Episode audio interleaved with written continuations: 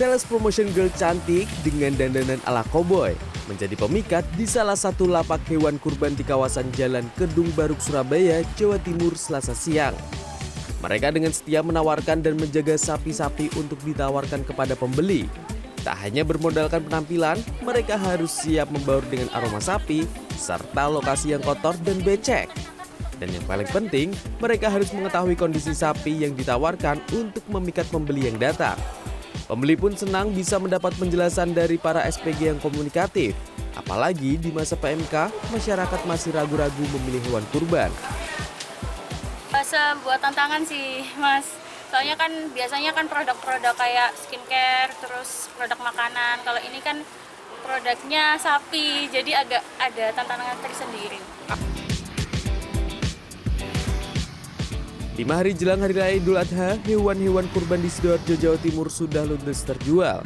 Para penjual kini mulai kesulitan mendapatkan stok hewan kurban, baik sapi maupun kambing.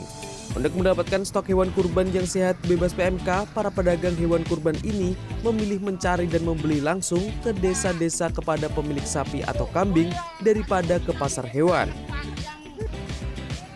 Untuk tetap menjaga kesehatan hewan-hewan kurban yang dijualnya, Kini para pedagang hingga rela mendatangkan dokter hewan setiap dua hari sekali untuk diperiksa dan diberikan vitamin.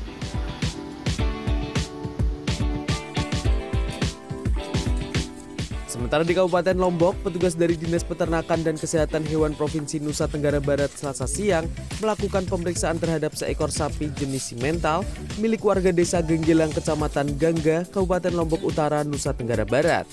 Sapi dengan berat 1,4 ton dengan tinggi 165 cm dan panjang 3 meter ini sudah dipesan oleh Presiden Joko Widodo untuk dijadikan hewan kurban pada perayaan Idul Kurban.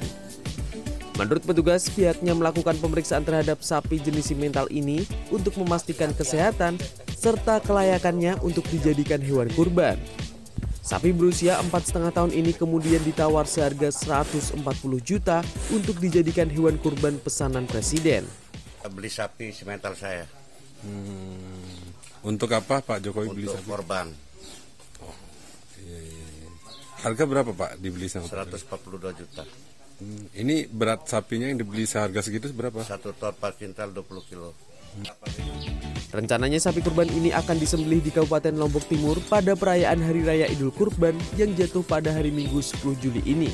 Tim Liputan CNN Indonesia.